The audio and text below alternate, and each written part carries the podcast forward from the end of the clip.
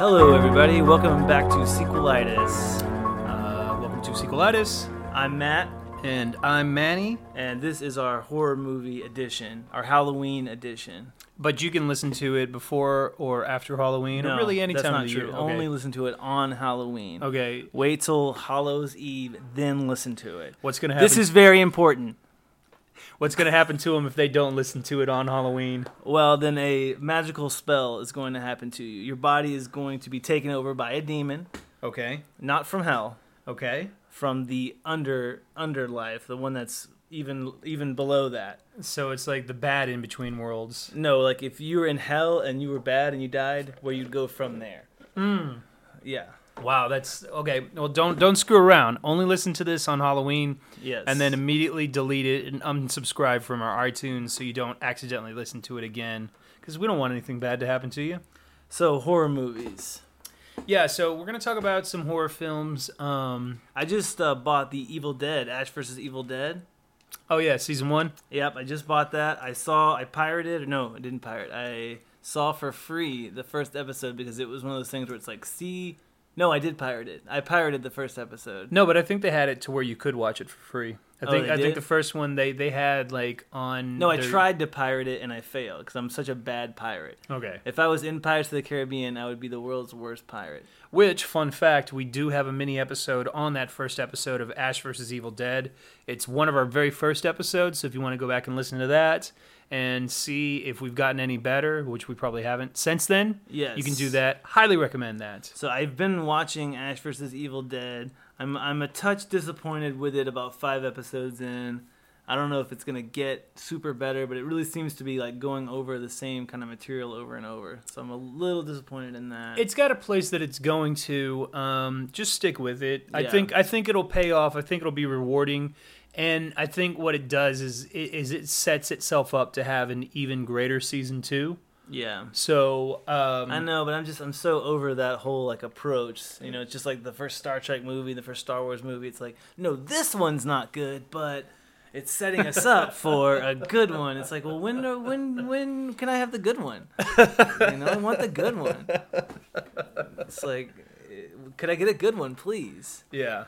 No, Um, it's not. I, I don't think it's a bad uh, first season at all. I I'm think, not through it. I'm I think it's it. good. I think what's what's happening is it's kind of discovering like what its footing is and how it can differentiate from the movies, which Yeah. is a very non-sequelitis thing to do. To say like, hey, what can we do that's fresh and different and original? You know, that deviates from the source material, um, which unfortunately is is a rare find in the uh, horror section of your your viewing choices. Well, you know, Evil Dead. Um, I have lorded, lorded. Lorded. I've lorded this movie uh, uh, trilogy as being my favorite trilogy and possibly the the best, most interesting trilogy, just because it changes directions with every movie.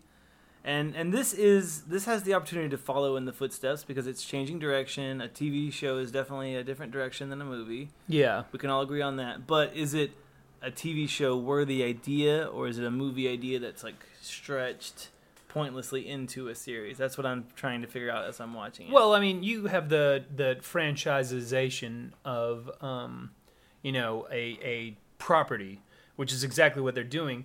Um, but what they're starting with is they're starting with with the things that people like about the Evil Dead movies, the the Evil Dead franchise, which is uh, Bruce Campbell as Ash, yeah. Um, and then the over the top uh, gore um, and violence.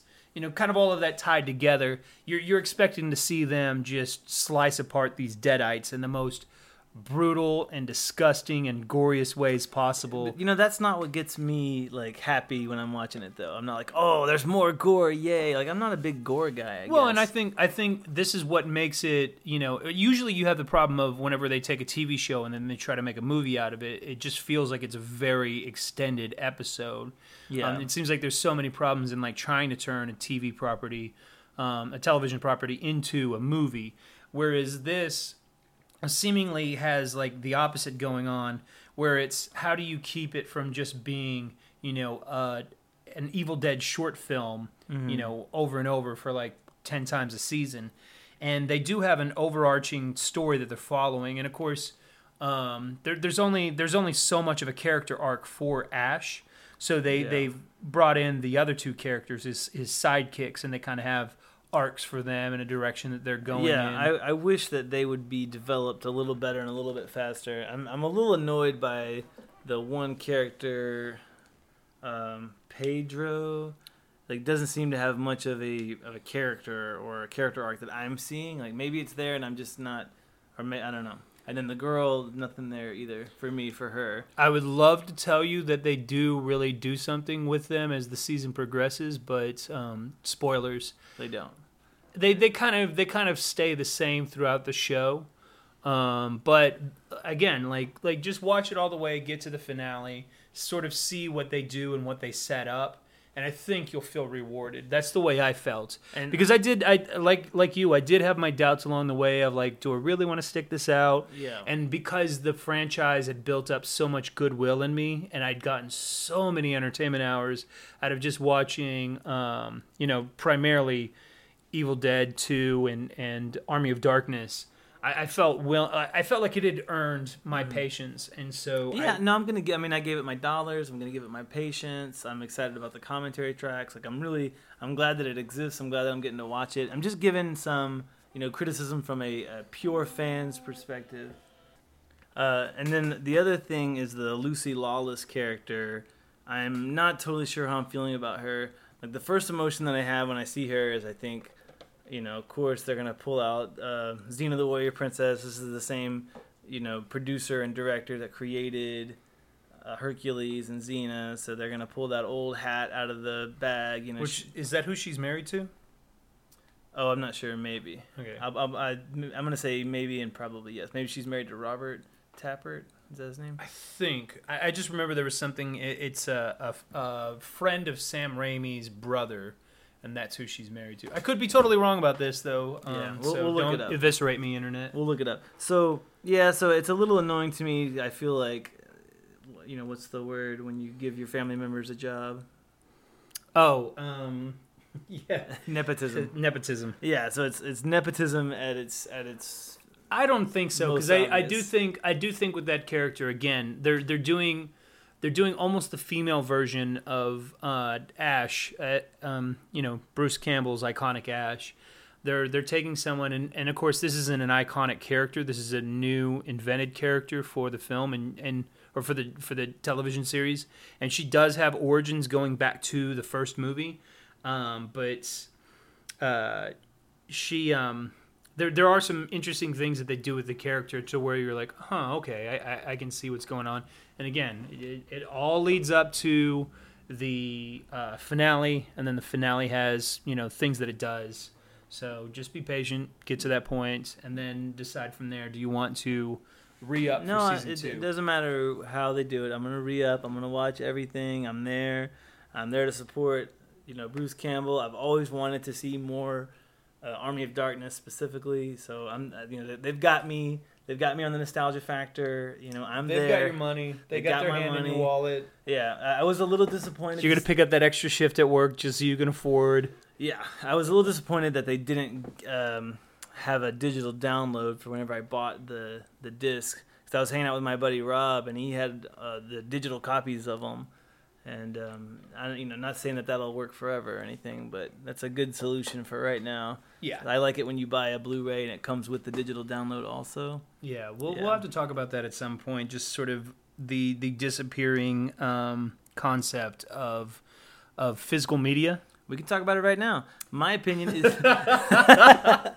my opinion is that the movie spends more time on your shelf representing who you are. People walk into your house, they say, "Oh, you like movies? What movies do you like?" I mean, for me and for all my friends, like that is a staple of when you come to their house. Like, you know, you had your movies. My buddy Travis has got movies.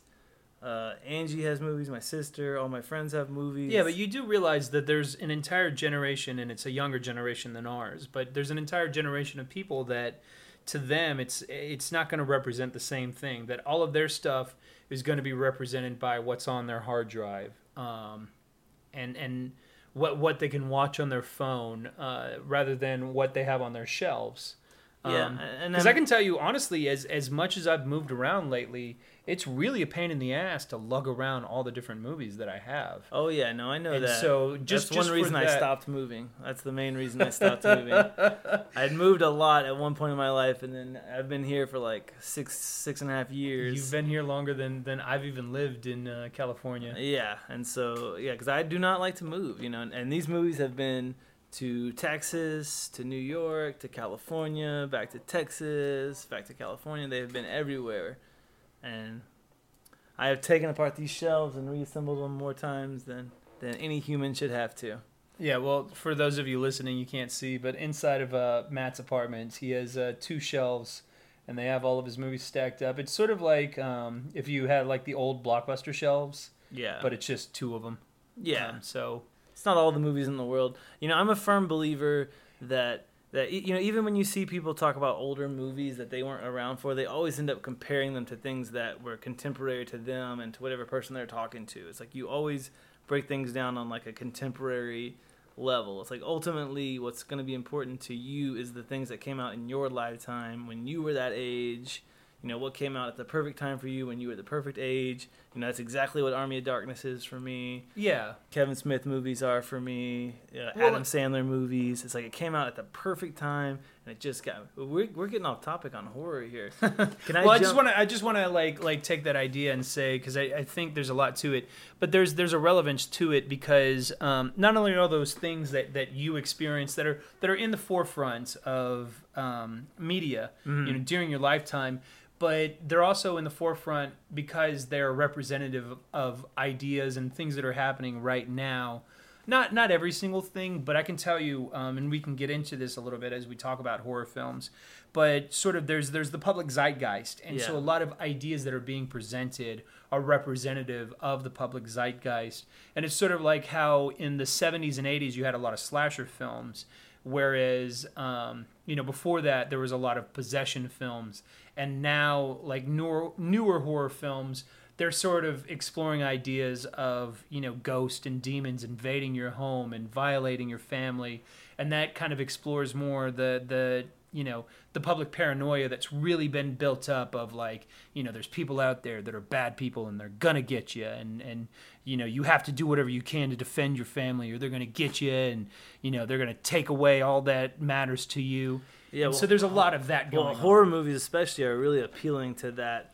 Um, to that narrative that there's such a thing as good people and there's such a thing as bad people. Yeah, they work on a very black and white level, and I mean, you you can look at with um, with the slasher films. A lot of those films really had to deal with the idea of um, you know teen sexuality, and That was like the urban kind of- legend aspect of it. yeah, It's like if you are having sex before you're supposed to, if you're using drugs, and you deserve to be slaughtered by uh, yeah, a uh, machete wielding madman. yeah. That that you know essentially God was going to forsake you, and the devil was going to send someone to come along and collect your soul. Jason and Freddy were definitely like the first, my first big exposure to horror movies as a kid.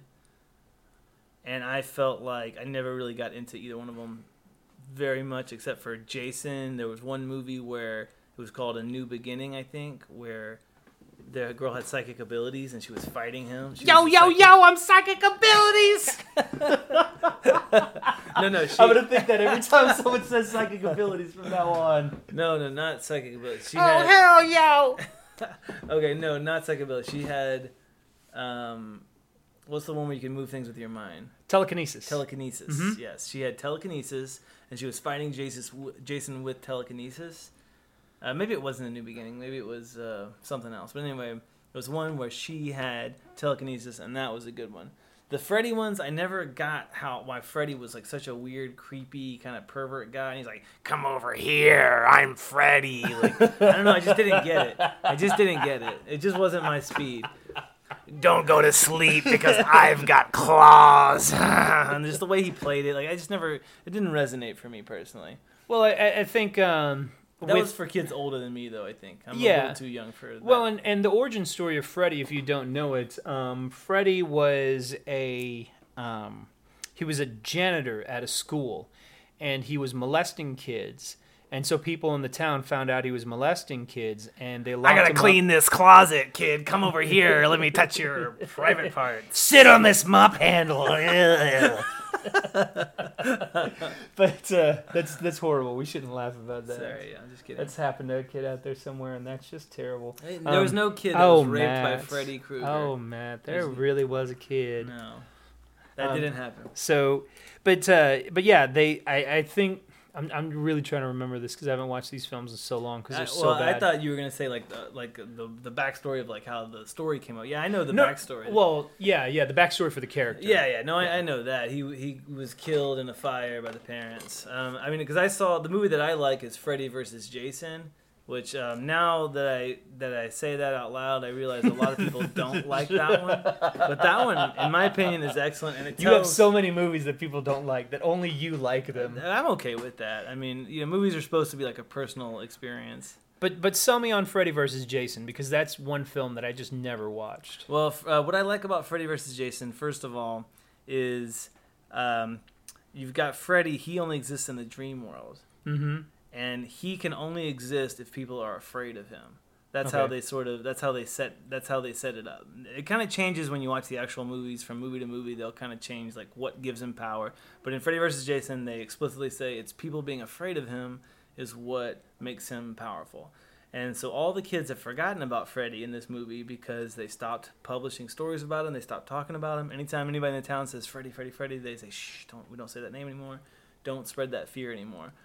Um, well, this kid starts having nightmares. This kid that used to be tortured by Freddy, um, and he's been kept in this mental hospital, and they've been giving him these these pills that make it to where he doesn't uh, dream when he sleeps or something like that. Anyway, he breaks out and he starts telling everybody like, "You guys got to be careful about."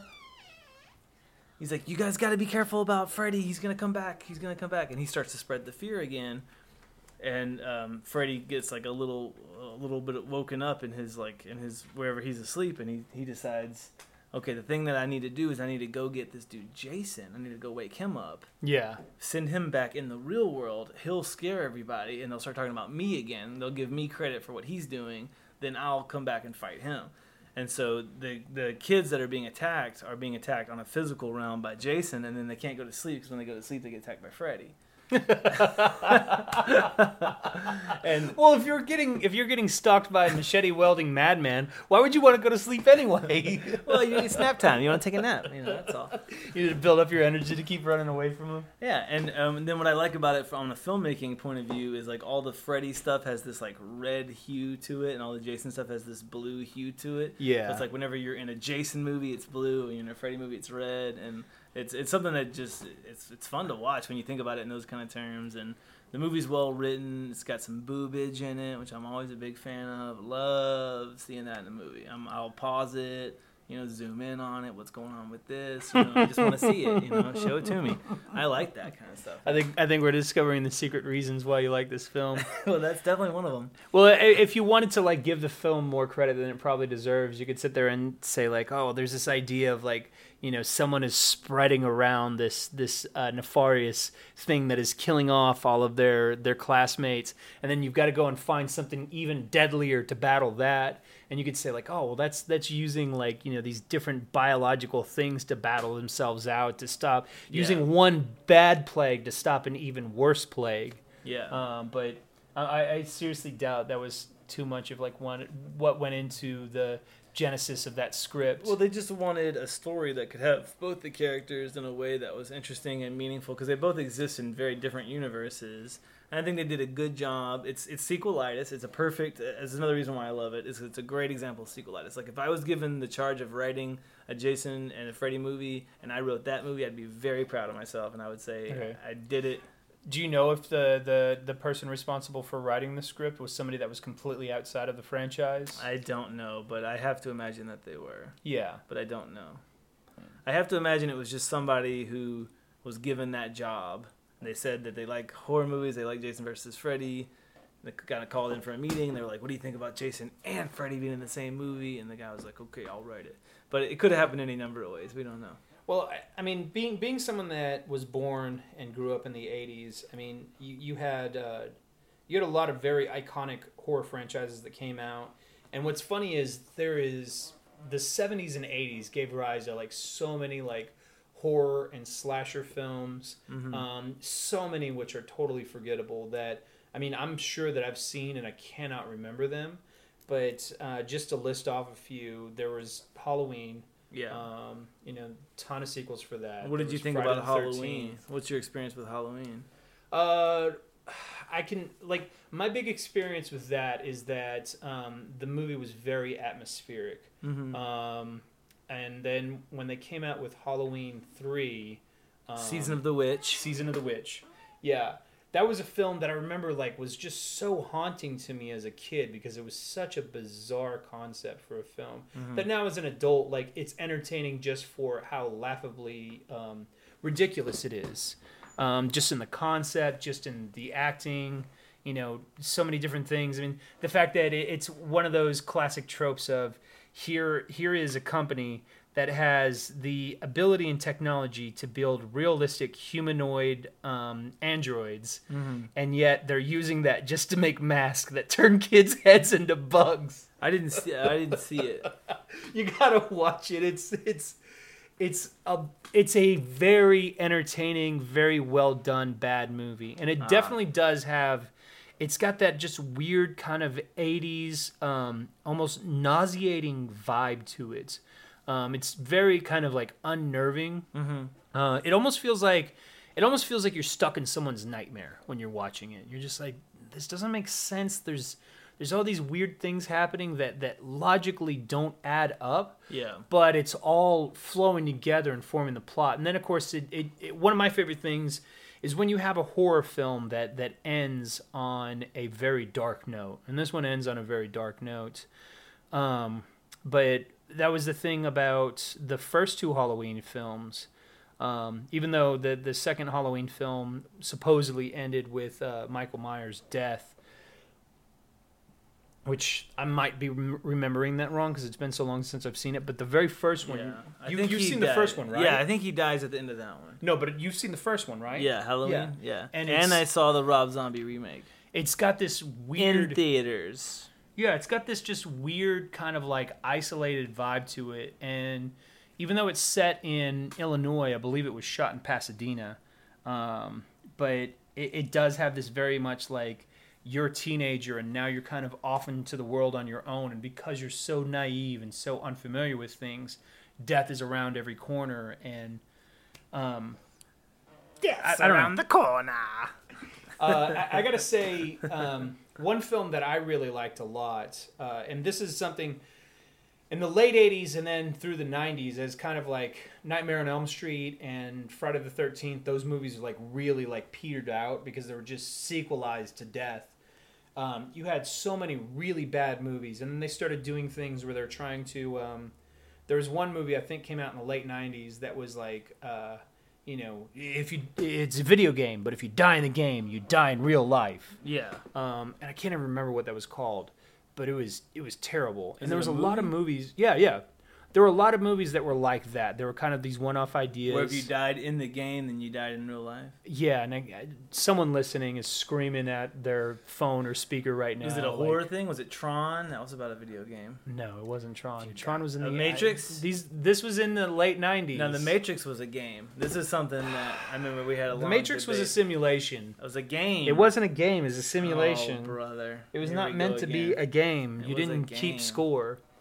It was But a game, and the agents were bots. the point that I'm trying to make players. is Yeah. where where American horror movies started to get a little bit better was when they started looking at uh, Japanese horror movies, and then they were they were sort of adapting those for American audiences. And of course, the first the first popular one was the best example, which is The Ring. Ringu. Yes, and I've never seen Ringu, and I've never seen the Japanese um, uh, version of The Grudge. Um, it's The Grudge. Ju-on. No, it's called Ju-on, The Grudge, I believe. Oh, that's what I said. But um, but yeah, uh, The Ring was was a very. Um, I remember I watched that, and it was it was the first time that I really felt that I could be very entertained while at the same time being like you know scared. Yeah. Um, I did like The Ring. I saw that one. I remember liking it. Um, Also, I, I, don't liked, think it holds up as well today, but at the time it was a great film. And Uh. then they made just an absolute garbage sequel. Would you put the movie Tremors into a horror category? That's more of a horror, like I don't want to say horror thriller. It's it's it's an action horror. it's supposed to be like a throwback to '50s horror. yeah, and and it's one of those movies It's to like where a giant like, worm Yeah, instead of a Well, giant spider, a giant worm. And you had those those '50s movies; those were the atomic age movies, where it was always like you know mutated spiders, mutated ants, mutated crabs, mutated Yeah. frogs. Like there were all these things, or it was some kind of alien creature. And so Tremors is supposed to be prehistoric, right? It's not alien, it's not mutated, but it's prehistoric. Right. Well, they, it's one of those things where they they are careful not to go too deep into the history of it, and they try to leave it open. Which is perfect because the people that are encountering this thing wouldn't know what it is anyway. Yeah. You know, so it wouldn't matter if it was mutated, if it was alien. All, all it is, is it's something that presents a real danger to them. Yeah. And And that's- that's what would make the most sense to me though would be like a meteor, a meteoroid, a meteorite Meteorite. comes to Earth, crashes into Earth, and it's like in there. It's like micro. It's like a. Yeah, but that's what they did for. Cloverfield, and Cloverfield was fucking awful. Oh, they did that. Yeah, if you if you watch all the way to Well, the end of the film, Yeah, but just take the opening premise and then the whole movie Tremors. Don't use the movie Cloverfield.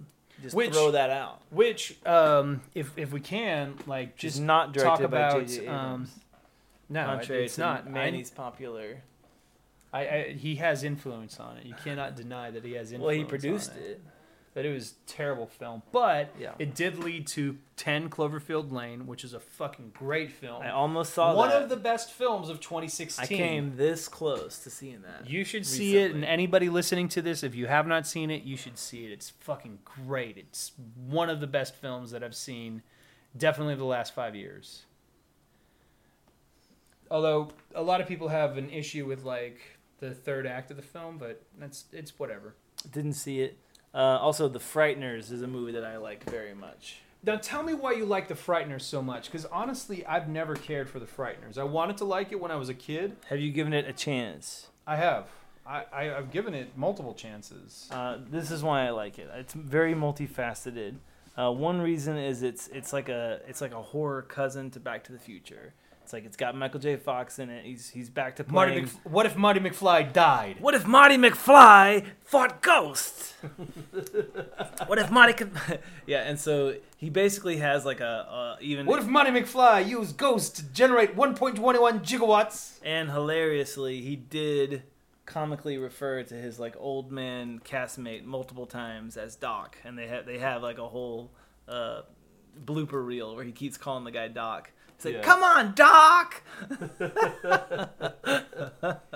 No, it just it was it was Jake Busey was the villain, wasn't he? Yeah, are you gonna say something just- mean spirited about Jake Busey right now? No, it was just such a it was just He's just a, a big teeth guy that's trying to was- have a part in a movie. He's like, I'm evil because I'm evil guy. You, it was like a Charlie Manson kind of a thing. He's like, I'm Charlie Manson with big teeth, you know. Yeah. He's like, I'm a, uh, you know, this the plot line doesn't make perfect sense when you break it down to its core elements. I'll admit that because I have broken it down before. Yeah. Uh, the thing that doesn't make sense, if you like the movie, um, the thing that doesn't make sense is that it opens up with Patricia being chased around the house by a ghost, which we later find out is her boyfriend Johnny Bartlett. And it wouldn't make any sense for Johnny Bartlett to be trying to like kill her because they're in cahoots at the end. So it's like the the the very two pe- beings that are having this like vicious fight at the beginning are actually like in cahoots together, and they never go as far as to say like they have an abusive relationship or anything like that. Which, Well, it, it was a um Zemeckis film, wasn't it? no, it was Oh. a Peter Jackson. Oh yeah, that's right. It's Peter Pe- Jackson. Peter Jackson made that one right before Lord of the Rings. Hi, I'm Peter Jackson, and I made this movie about Michael J. Fox, Um, Marty I- McFly being chased around by ghosts. Jake Busey's the bad guy. Now, He's really trying to get in his heat. and that was that was the Peter Jackson minute with fake Peter Jackson. uh, and I like it because it's got ghosts in it. I like ghosts. I like effects. It's like Ghostbusters meets Back to the Future, Yeah. and but directed by Peter Jackson.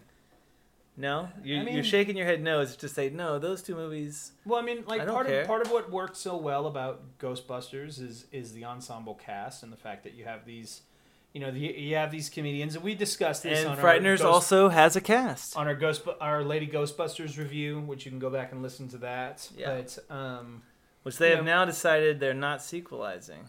Have you heard that? well, I mean, it it was a big money loser for them because it was a shitty movie. Well, opening weekend, the, the the Saturday prediction was, yeah, it- it's got a sequel. yeah. And now a couple months later, they're revealing, no, not so much. nah. Nah. our our campaign of like you know trying to mislead the internet into thinking that this is some sort of like philosophical battle between like feminism and men's right activism you know like that that did not work out it kind of backfired Yeah, me. you know, after seeing the movie, I really realized that that should not be at the heart of the issue. The heart of the issue should be is the movie any good or not. That Yeah. should be it.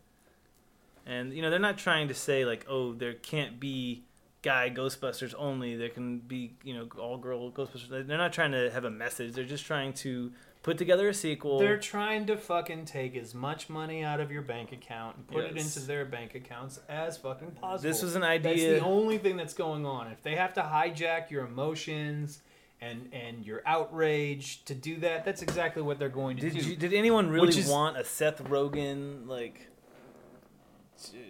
Who's the other guy? Who's the strong guy that's always in the movies? uh, well, there is um, Ch- Chandon. Chan- oh Channing Tatum. yeah. Did you really want a Seth Rogen, Channing Tatum? Hey, check it out, man. There's a ghost over here. Holy crap, dude. God. And he's like smoking weed, and the weed cloud turns into a Oh, ghost. man. Like, am I am I hallucinating this? Is there really a ghost right there, man? Uh, anyway, let's let's get back on subject. No, uh, that's one of the things about horror films. Um, what's what's genius about it is, uh, you know, it is horror films when they're done well tend to be some of the most interactive movie going experiences that we have because just like what I was saying earlier about watching the first Halloween film, it really hijacked my sense of fear and paranoia and dread because you would have these moments where you're watching two people and you know something that they don't. You know that there is very real danger in the room with them and that something horrific is about to happen. And like you want to scream out, and people will do it. Like like lots of people like to joke about people yelling in the theater. Yeah. Um, but Watch that's because you. yeah yeah. Don't open that door. Don't go down there. Don't run up the stairs, bitch. Don't run up the Just stairs. Just call the cops. but it's it's you know it, it, that's that's how effective some of these movies can be that they hijack your sense of danger because that is a very real and very primitive sense that we have Yeah. and so our sense of survival like these movies play right into that.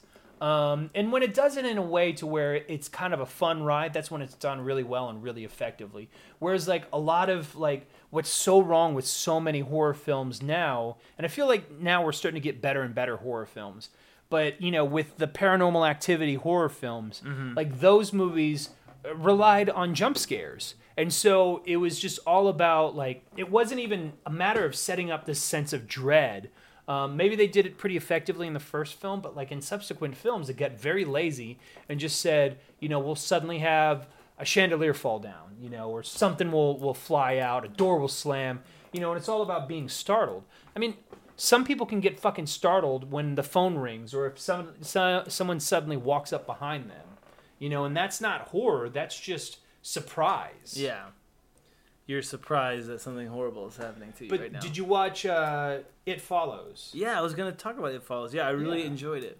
Yeah, and It Follows did a great job of really setting up this sense of dread, but there's also this sense of mystery, and it, it, it even created this sense of place. You know, you, you got to feel for like, oh man, there's all these like weird like corners and nooks that are unique to a place like Detroit because it is such a decaying city. Yeah. Um, but also like this sense of you know being a young you know a young person who kind of overestimates like how grown up and mature you are and getting involved with something as you know life changing as sexual relations yeah. and then playing that into um, a, a, a horror monster The, the only thing that I will say that I did like the movie, but I'll say now that it's been out for a while, is that I don't find myself wanting to own it or rewatch it. It doesn't have that rewatchability factor. I, I, I disagree. I think it has a rewatchability factor just just so you can sort of re-experience because the thing is by the end of the movie there's there's not and it, and it does the thing that I talked about earlier it ends on a uh, very dark note um, but um, you know I want to rewatch it just to kind of like explore the characters a little bit more and explore the world and it's got a very cool you know very retro like it's very hip to have a retro synthy soundtrack go back and listen to our Stranger Things episodes. It's one of the best things about that show is, Yeah. is the throwback uh, soundtrack and Yeah. score. But It's um, definitely going for like a a, um, a term that I'd like to coin right now as uh, I forgot the co- there's a term that I have. Give me one second. nostalgia. Nostalgia-tastic. That's it. yeah, yeah, Nostalgia-tastic. It's not it's not a sequel or a copy of anything. It's just it's nostalgia everywhere. Nostalgia coming out of every orifice. but there's a difference when when when a property is being lazy about just you know uh, it's doing the member berries thing where it's just like remember this, remember Chewbacca, remember stormtroopers, and it's just kind of referencing these things, sort of like how all those spoof films used to do, where the joke is just in the reference. Well, the that- joke isn't in Yeah. Any any sort of execution. But that's the problem you're always going to have with these reboots and these like mainstream sequels. I'm talking about a new property that's not a sequel. It's not a 24 years later sequel. Dude, but that's what we're talking about here with uh, with um, it follows, right. and then and then you have other stuff like uh, you know, Lights Out has been very highly recommended to me. Like I was surprised Um, that Don't Breathe like like Don't Breathe is one of those things to where if they had done torture porn right, like it would have been Don't Breathe, and instead. You know, like that's when I Saw when I first saw Stranger were. Things, I thought that was gonna have been by the same guy that did It Follows. Like I thought it was in league with that movie. Like it felt to me like if I was the guy that made It Follows and they came and asked me what do I, what, what do you want to do next, I would say Stranger Things like that. Yeah, It seemed like I felt like it was gonna turn out to be the same guy that had done it, but it wasn't. It was some other people, yeah. which I found that interesting. But uh, I mean, that's something that I like too. I mean, Stranger Things. You go back and listen to our episode on that. Like we talk about how it's not so much a TV series as it is, you know, A really long eight-episode movie. movie. Yeah, like a miniseries. It's like a throwback to the Stephen King miniseries. yeah, yeah, Yeah. which is which is very good. But they do set it up in a way to where you're like, okay, I, I will watch season two to kind of see where this goes from here. Um, Nowhere. That's where. Back to the in between worlds. Back to is that was that what it was called? The upside down. but yeah, um, do you do you want to uh, take a break here? Yeah. Let's take a break. You don't know who my daughter is, do you? Patricia's not to be trusted. I beg your pardon? I can have her locked up anytime I want to.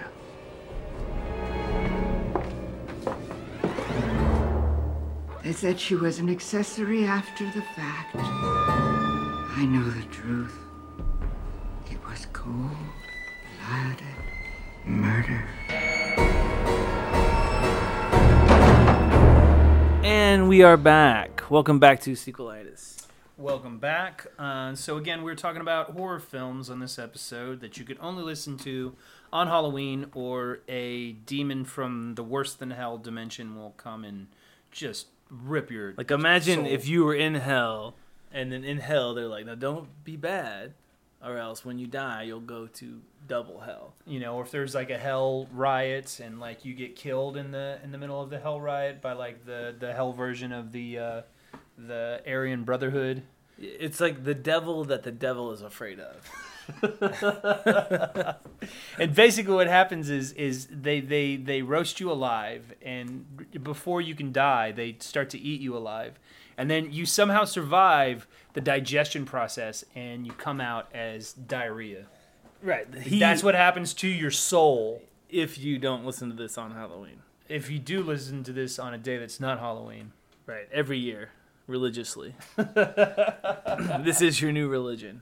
yeah so um you know what what uh You wanted to talk about Alien. Yeah, so I want to talk about some of my favorites. I mean, I did I did talk about like newer horror films that are coming out, and actually, uh, it really makes me feel um, uh, optimistic about the future of horror films. Um, I mean, it's never going to go away. It's such a money making. Even when they make bad ones, they are almost always profitable. They print money. Yes. Um, There's a common saying with like filmmakers trying to get into the industry that like you should write a horror movie or make a horror movie. I've known a lot of people that have tried to get into the industry that way. they almost always cast them with unknown actors, so that your your overhead on on those is is very low on your cast. And also, let me dispel the myth for a second, if I may. It's true that you can break into Hollywood by making a cheap horror movie, but the part that's not true is that it won't be your script. It'll be whoever has the money, like their cousin or somebody like that script. Yeah. Because any everybody has a horror script. Like Yeah. everybody, or, or you can just make one up on the spot. Like they'll be like, "Oh, we'll just go out in the woods and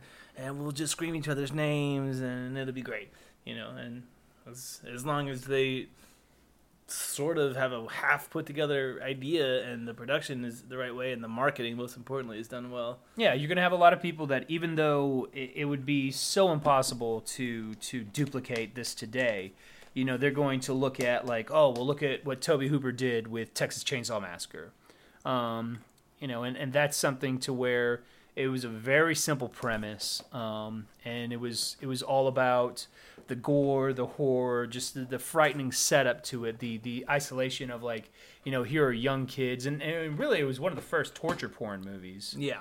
Um, but it was something that had a lot of like very disturbing elements to it, very horrific elements to it. Yeah, and um, horror movies are also really a gateway into filmmaking, especially a bad horror movie. Because when you watch a bad horror movie, especially from the 80s, I know a lot of my friends that were really into that, especially my buddy Tony who's really into those kind of movies. And it's like you can see the filmmaking behind the movie. That's what's so great about it. Is you can tell how every effect was done. And you, you could tell that on movies, big movies like Back to the Future and Ghostbusters too. But on a horror movie, it was funnier because you just got the sense of like, well, I could do that. yeah. You know, I could. Put Well, especially the scenes where someone's getting stabbed or their head's getting cut off. you Yeah, know. it's like you, you- you see that moment to where it's like, here's a real person's head, and then there's the cut to the knife, and then when you cut back, that's a dummy's head. Yeah, you, you know, like there's a million different ways to do the tricks, but it, you know, it's always some sort of movie trick, and that's what's kind of fun about watching those old movies. It really gets people into filmmaking. Did you ever see American? What was the movie about the? Uh, what was the name of it? American. Uh, it was a documentary about a guy who was trying to make a horror movie called The Craven. No. Oh, it's such a good movie. Oh, oh, wait, uh, American American movie. Yeah, American movie. Yeah, with the two guys Yeah. from uh, Wisconsin. Yeah. That's such a good movie. I just really like to party. now, now that what works about that movie is just that is two really classic characters. Yeah. Uh, they're they're they're two people that there's a good chance that you know somebody that's like them, but even if you don't, like you you real quickly like get like okay, I I understand who these guys are. You know, and I understand like it's it's really kind of a tragedy because it's a film that's so bad it should never be made. Um, you know, but you're watching this guy just struggle, you know, pushing a boulder uphill, realizing that even if he gets it to the top, it's just gonna roll down the other goddamn side. He's doomed no matter what. yeah, and he's trying to like cast his mom as an extra and all this stuff is so funny. Oh yeah. That's that's such a it's I- such a good window into like what people's opinion of horror movies are. I think I think it would actually be kind of fun to do a a mockumentary uh, type of film about what goes so bad about a Hollywood horror film. Mm-hmm. You know, and how you start off with something and maybe you show it like being this really interesting premise and idea and and with a young promising filmmaker and then you just show it like turning to absolute shit and by the end of it like this this guy's jaded and he's just like he's like whatever I don't even care just just make sure the checks keep coming Yeah. and just how it like becomes terrible. There's actually um, there's a horror film that a friend of mine is in, um, my my buddy Adam Whittington, and uh, it's a film called Ghost of Goodnight Lane, um, and it stars the uh, always affable yet perpetually bald um, Billy Zane, and it's about I just um, watched Titanic last night with yeah. Zane. yeah, it's pretty much the same movie. Uh, it's about It's, the, it's, It's about, about the a- sinking of a giant boat. Uh, sort of, but instead of it being a boat, it's a, a filmmaking crew, and they're making a horror film. But it turns out that the place where they're making the horror film is actually haunted. Ooh. Mm. But it, it has like some real like zany like twists and turns, and that's not a pun. Um, but Uh, They're really Check it out. Zany. uh, check it out and support my buddy. I would definitely not do that.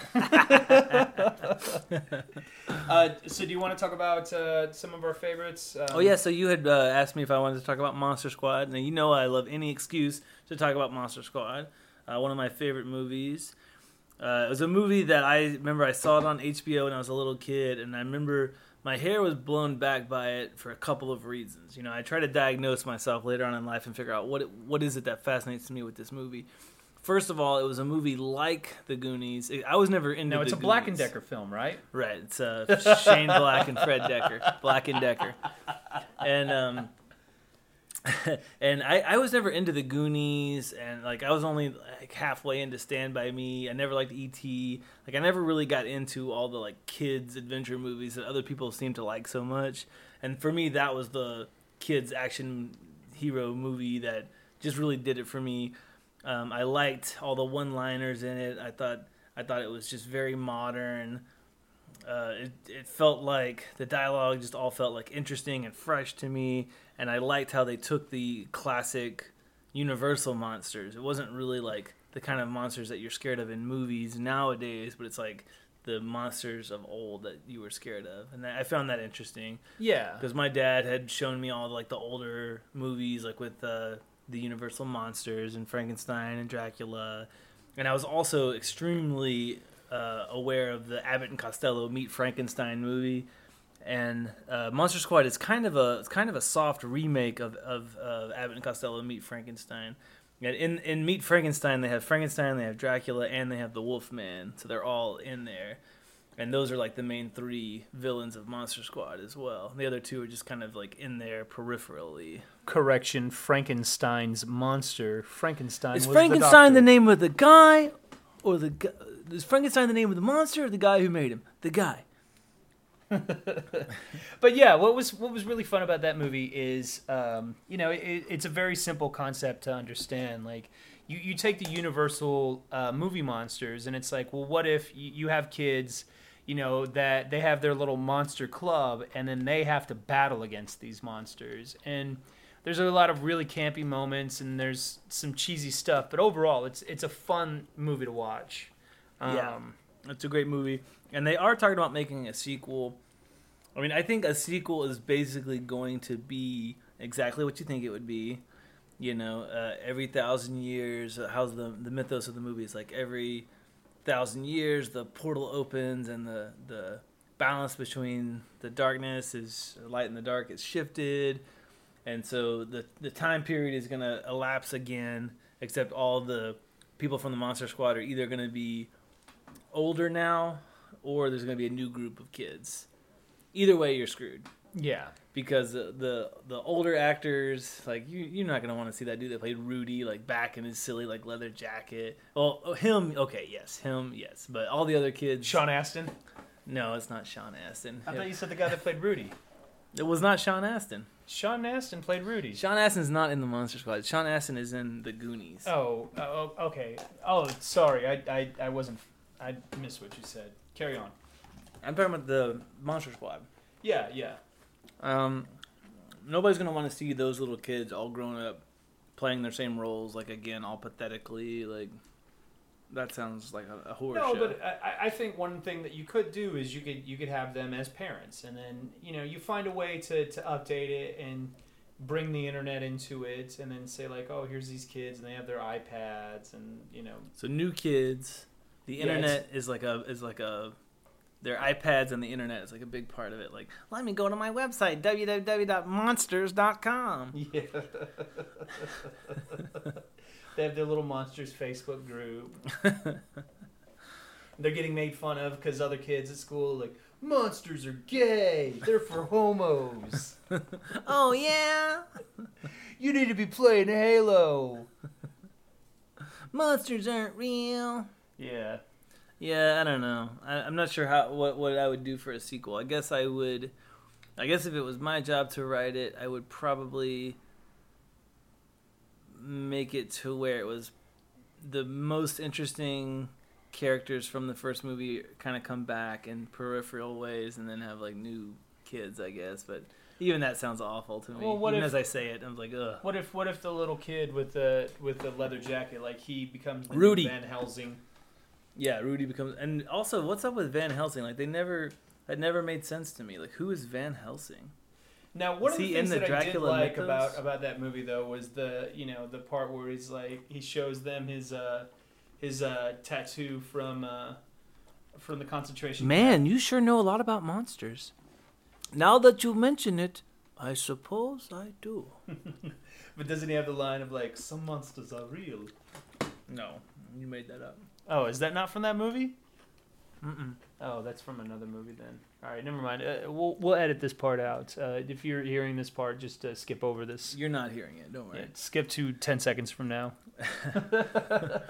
Uh, yeah, they they didn't explain what the tattoo was about, and they didn't really teach that in my school. That they gave the the Jews um tattoos in the in the concentration camps. They really downplayed the Holocaust in, in your school. They're like, I would like, say they downplayed it. They they, they just Maybe they killed a few. We don't know how many they killed. It was like they. I mean, they they sort of brushed over the Holocaust. They you know? might have, you know, they might have been reaching into their waistband. We know, we don't know why they got killed. I mean, I would say there was a certain sense in my school of like, well, let's not read the Diary of Anne Frank, or let's let's not really like delve into the whole thing too much. Let's Like, talk about why Andrew Jackson was such a great president. you know, like, do you want a bunch of Indians running around scalping your family? I know I don't. It wasn't like they denied that the Holocaust happened, but they definitely weren't like, oh, let's have Holocaust month. Like, let's talk about it a ton. Like, they were more interested in like Texas history. Like, we learned a lot about uh, Stephen F.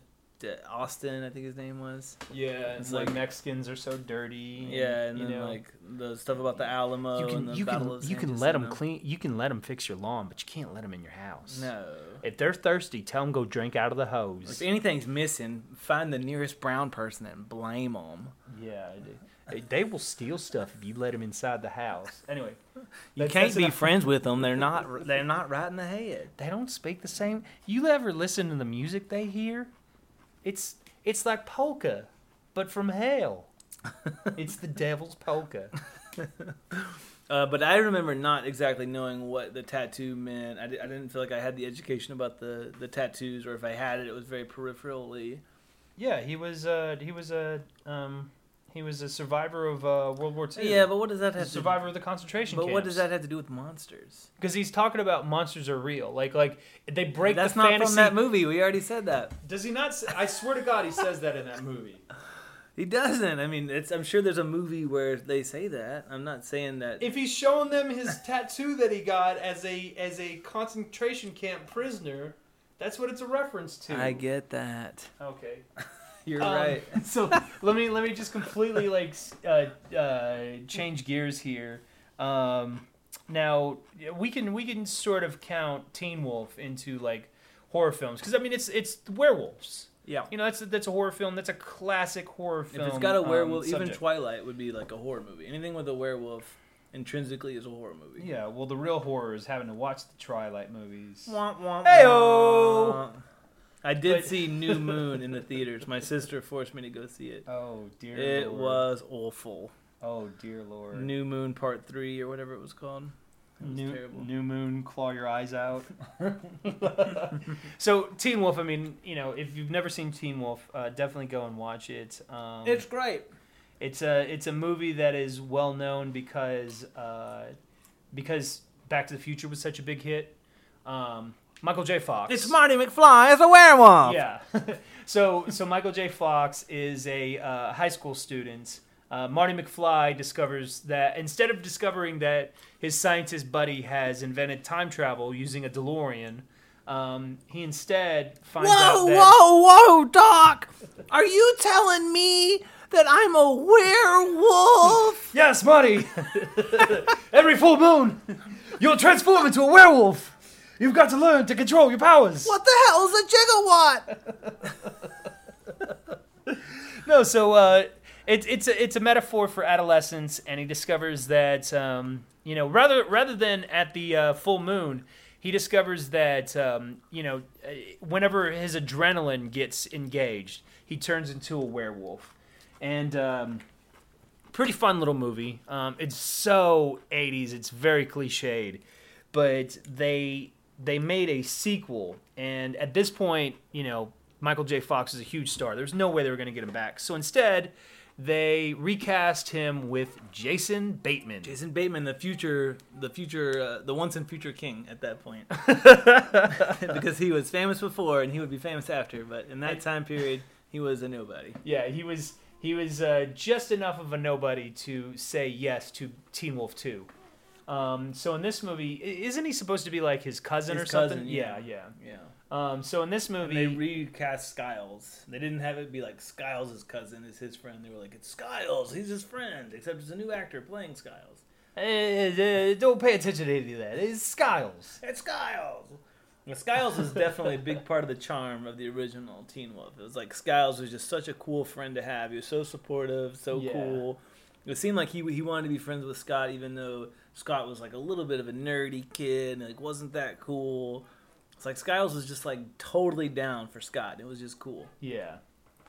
Well, especially like he saw he, he he knew there was something. He could tell there was something there, and it was like it's like ah, now that you're a werewolf, that that increases my value even more.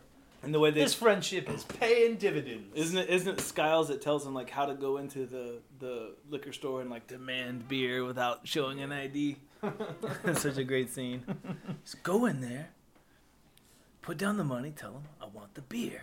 Or I forget how the quote goes, but there's a funny part. Yeah, that was a really cool part. But so, um, all right, here's my pitch for Teen Wolf 2. What it should have been about is they should have like really done that whole like 80s um, corporate America, you know, kind of um, cliche.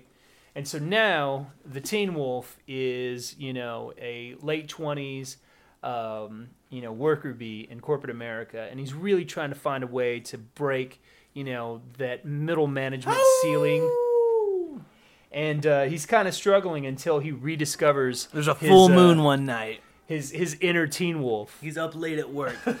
he's, he's there at night and he's trying to finish the boss's work for him. And then all of a sudden he looks out the window and he sees a full moon. No, no, he's in these like very like tense negotiations, and he's sweating, and he's really getting bulldozed here. And then all of a sudden, the eyes start to glow red, and you get the little wolf growl going. And he stands up, and he he really takes over the negotiations, and he wins a huge deal for his company. And then after that, by becoming the wolf, that's how he really becomes successful in business and shoots up the ladder. Wolf of Wall Street. becomes the CEO of his company. The teen Wolf of Wall Street. yeah, the Teen Wolf of Wall Street.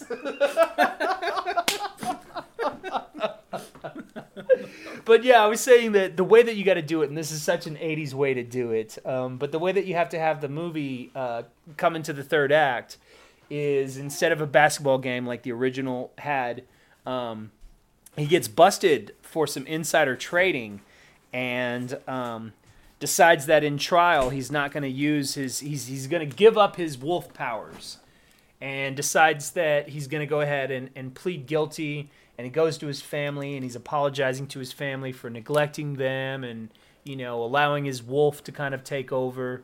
And the judge sees this and decides to, to show some pity on him and gives him a, a, a probated sentence and he decides to leave corporate america and take over his dad's hardware store boom Boom. The end. boom Where's Stiles? credits. Where's Stiles at in the sequel? It's Stiles is, is now his assistant manager at the at the hardware store. Selling kegs of beer to underage kids out of the back. He's like Oh. still. He's still got the like cigarette hanging out of his mouth. Yeah. He's like, hey, what do you kids want? You want you kick a beer? Hey, where's your ID? Oh, just kidding, just kidding. Any nostalgia Hey, tastic? show me your money. Any nostalgia tastic references to Scott and Stiles like surfboarding on top of the van? That yeah, that's how the movie ends. Is they they gotta They have a delivery to make. Yeah, they got to deliver it on Kid he goes up on the roof.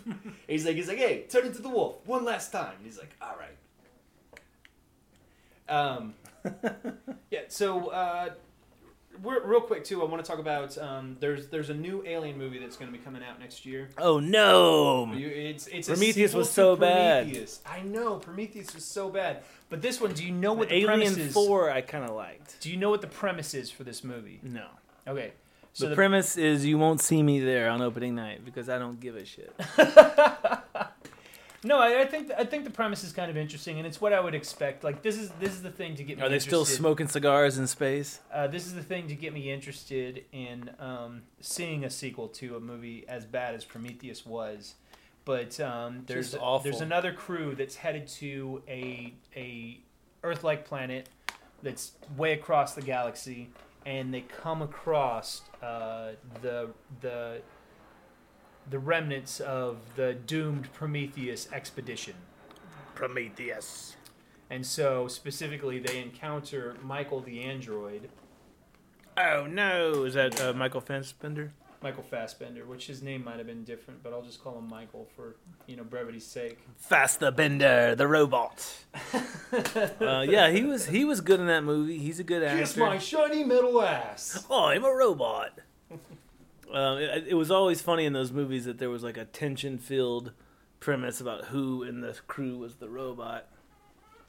That was always interesting. Yeah.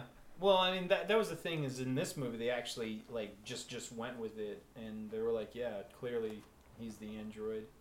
Um, I only saw it once. I but was Danny McBride is He's the in it? captain. He's the, the the pilot of the the ship that they're. Yeah, Danny McBride is part of the cast. I, I'm gonna go ahead and say that I'm pro Danny McBride. I like Danny. McBride. I feel like that's one of the areas that uh, Prometheus really failed was not giving um, Idris Elba more to do. Instead, they had the the the twerp that played um, uh, Rumi, Ru, uh, Noomi Rapace's husband. You know, he was one of the main characters, and uh, give all his lines to, to Idris Elba, man. remember the scene. More Idris Elba. Remember the scene where she was in like the abortion chamber and like got the alien abortion or something That's like that. that's the only worthwhile part of that movie. Yeah, that was just- good. Oh, that That part was good. that, and then the fight that she has with the um, with the um, the the engineer at the end when he like storms into the ship and then he's ready to just kill her with his with his bare hands. How? And then she very cleverly, and this is a very uh, Ripley moment, yeah. but she very cleverly realizes if she opens the door, that creature's on the other side and it's going to jump on him. Although that had to take a big leap of faith there because, you know, last she saw that that creature was just a wriggling thing. She Mhm. didn't know it was going to be some giant octopus. Right. Well, I don't remember that part as well as all that, but I, I wonder what made the filmmakers. Was it uh, Ridley Scott? Mm-hmm. Yeah, yeah. What made Ridley Scott or whoever wrote it like leave out the regular aliens? Well, no. Um, who wrote it was. What were uh, they thinking? Was it Damien Lindelof? This weekend, what were they thinking? Yeah. So what were they thinking? They wanted to have a movie that was a spiritual. Oh, this is um, official segment. It was it was spiritually What were they thinking? related to um, to the Alien franchise, because rather than just make a straight up uh, prequel, you know, that explores how the original space jockey got there, they were like they're like, oh, let's um let's do something that seems like that's where it's going, but it's not. What were they thinking? Because what planet? It was LV one seven four. What were they thinking? All right, I think I think we've kind of reached the point to where uh, you no longer have uh, the concentration to, to go on. so you want to wrap it up here? Well, I think we should wrap it up by talking about this week in Facebook. What happened this week on Facebook, Manny? Oh man! All right, so just uh, real quickly on Facebook, and these things are going to be relevant by the time most people listen to this. But Tim Tebow on Facebook. Uh, Tim Tebow was a failed uh, football player who's now working on becoming a failed baseball player, and um, he used the power of prayer to save a man who was having a seizure. Wow. even though it was really, you know, the And let me guess, the religious right The is using this as a talking EMTs point. that showed up and took care of the guy, but And let me guess, the religious right is using this as a talking point to prove that he is either A, being persecuted for being Christian, or that he is being persecuted for being Christian. which really speaks to a larger subject that um, you know the religious right is really freaking out because they don't have the stra- oppressive stranglehold they once had on America, and um we're we're going to be turning off a, a, a, a someone in our audience at least. who really believes that you know Well, everybody needs to be more like Tim Tebow. Well, if you believe in the power of prayer, hopefully you're open-minded to believe that. yeah, if you believe in the power, power of prayer, pray for me to stop criticizing your religion. Pray for me to stop. Pray for God to smite me, and uh, let's see how that goes. Well, I, I can't imagine anyone like believes it wholeheartedly. I would think people theorize that maybe it helps. people want to believe it and that's why people get upset at people like me and and to some extent you who really kind of say like no th- there's not any logic and it's really silly for you to believe the things that you believe because then it's harder for them to keep up the whole facade if you have someone actively saying like look like you can believe it if you want Well, but it's of, silly of all the things that you can believe about religion, believing the power of prayer, I think, is on the fringe. It's like because if God has a plan for everything, then why are you praying? What are you praying for? What is your how your yeah, if God has a plan for everything, don't do anything. Just stop doing stuff because God already has this. yeah? He's got it out. figured out. He's gonna do you what don't he's need to gonna do anything. You don't need to worry about it. You don't need to think about it. Yeah. Just sit back and let the the blessings come Yeah. rolling in. Now maybe you want to say, "Oh, I'll pray in a, in order to like talk to God." That's one thing, talking, but asking for things, specifically asking for things, I think you're crossing the line there. yeah, and by actively doing anything, Yeah. you're showing that you're going against God's will because you're you're Right. actively trying to affect things So around I don't you, think us criticizing- God to just do it all for So you. I don't think criticizing the power of prayer is necessarily criticizing every facet of religious belief, but I will criticize. This week, I will criticize the power of prayer. All right, next what's, thing. what's something else uh, this week? This Facebook week in you? Facebook, um, I don't get on Facebook, but I will say something that I'm following very closely this week is the uh, the leaked tapes that came out by Donald Trump, where he's talking about grabbing women by the pussy. Did you see that tape? Oh yeah. So good. See, I'm I'm a big star, and and all I gotta do is grab him by the pussy. and and then and and then so the tape dropped on Friday, and then there was a debate on Sunday in which he said like, "Oh, these are just words, locker room talk." Now it's Thursday or Friday today, and so far at least four allegations have come out. The, He's getting Bill Cosby. yeah, he's getting Bill Cosby. The allegations. This is my prediction. The allegations are going to snowball. Either they will snowball, or I mean, he's definitely going to lose at this point. I mean, anyone who can read polls can can tell that now. there was there was a point a few weeks ago and a few months ago where he he was in much better shape than he's in now. Now he is doomed. But that happened to After Donald that Trump. First debate, he was doomed. He's dead in the water. But But it's really interesting because I mean, has there ever been a nominated candidate that was asked by their own party to withdraw from the race? Like this close to the election, people have already started voting at this point. yeah. It's insane. Yeah, but I will say for the record that I'm not pro Democrat either. I'm not pro anything like blindly. I'm not pro any person blindly. Uh, but I think Yeah, I, I think. Well, uh, here's here's another. Here's here's my my other this week in Facebook. Um, Mike Rowe, uh, the Dirty the, Jobs. uh, Dirty Jobs guy. Um, you know, he he has a lot of very uh, smart things. To, s- I think he has a lot of very smart things to say. like wear boots before you do a job. Well, he's just like he's like, look, he's there's a there's a lot of uh, jobs out there that require skilled labor, and people aren't bothering to like pick up this skill in order to do these jobs, but they need to be done, and he, he's very right about that. Um, but uh, someone asked him, you know, are you going to encourage like all of your fans to go out and vote? And he said, no. I'm going to encourage my fans to learn who they're voting for and become educated on the candidates. And then he listed a few uh, economics books that he thinks people should read, which I, I think is is a is a great step if you're going to be making a point like his. But he was really criticizing how you know um, you'll have Hollywood celebrities who will come out and say, "Oh, it's very important that you get out and vote, get out and vote, get out and vote," but they never say something that's even more important, which is learn about what you're voting on, learn about who you're voting for, and understand why it is that you support that particular candidate. well, that's because new voters or uninitiated voters or disenfranchised voters are all most likely to be Democratic. And there's a saying in the Republican Party that uh, that Republicans, Democrats fall in love and Republicans fall in line, and Republicans get out and they vote because they are in line. Yeah. And just think about that if that's you, because Well, I think- I you're think- falling in line. Most people who don't vote, uh, if they did vote, would vote for progressive issues and uh, democratic issues. Yeah. Um, and and that's not to say that I just vote straight party Democratic. Uh, it's just unfortunately there aren't uh, very many appealing options when it comes to uh, Republicans, and certainly from the conservative side, it tends to skew uh, very racist Yeah. um, uh, and very anti-progress. You know, I have a prediction for the Republican Party.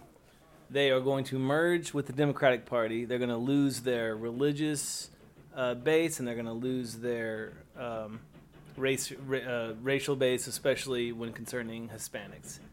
All right. I think we might need to wrap it up because The building's falling apart. Yeah, our building is crumbling around us. So that's going to be it for Sequelitis. Uh, There's an hope you have a happy earthquake! Halloween. Ah!